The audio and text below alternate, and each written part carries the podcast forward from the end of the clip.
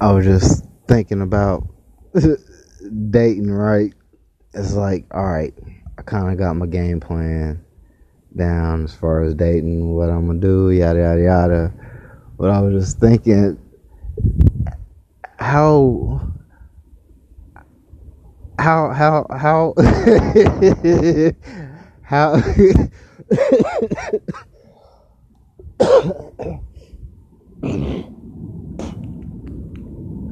With the girls and shit that, that I'm gonna be dating, I know that there's gonna be that one that is not gonna come out and say that she's on a fucking period.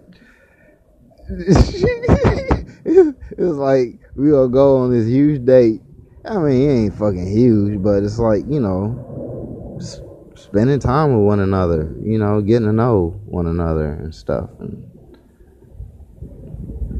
finding out other people's like aspirations and shit that they've been through and where they see them themselves, you know, five years from now, and you know, if they feel fulfilled, you know, there's, I mean, there's a lot that you can learn whenever it comes to, you know, dating. But it's like, you sit there and you put a lot of effort into the date and shit, and then you like, you feel like a connection and everything. And it's like, all right, you know, you gonna come back to my place? No, I'm I'm, I'm on my period. What? oh, okay. So I guess it's like Plan B.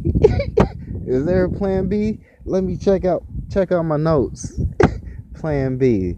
Uh, snuggle on the couch? No, we can't do that shit because I'm gonna want to fuck out if we do that. You know, uh, let, let's go bowling. All right.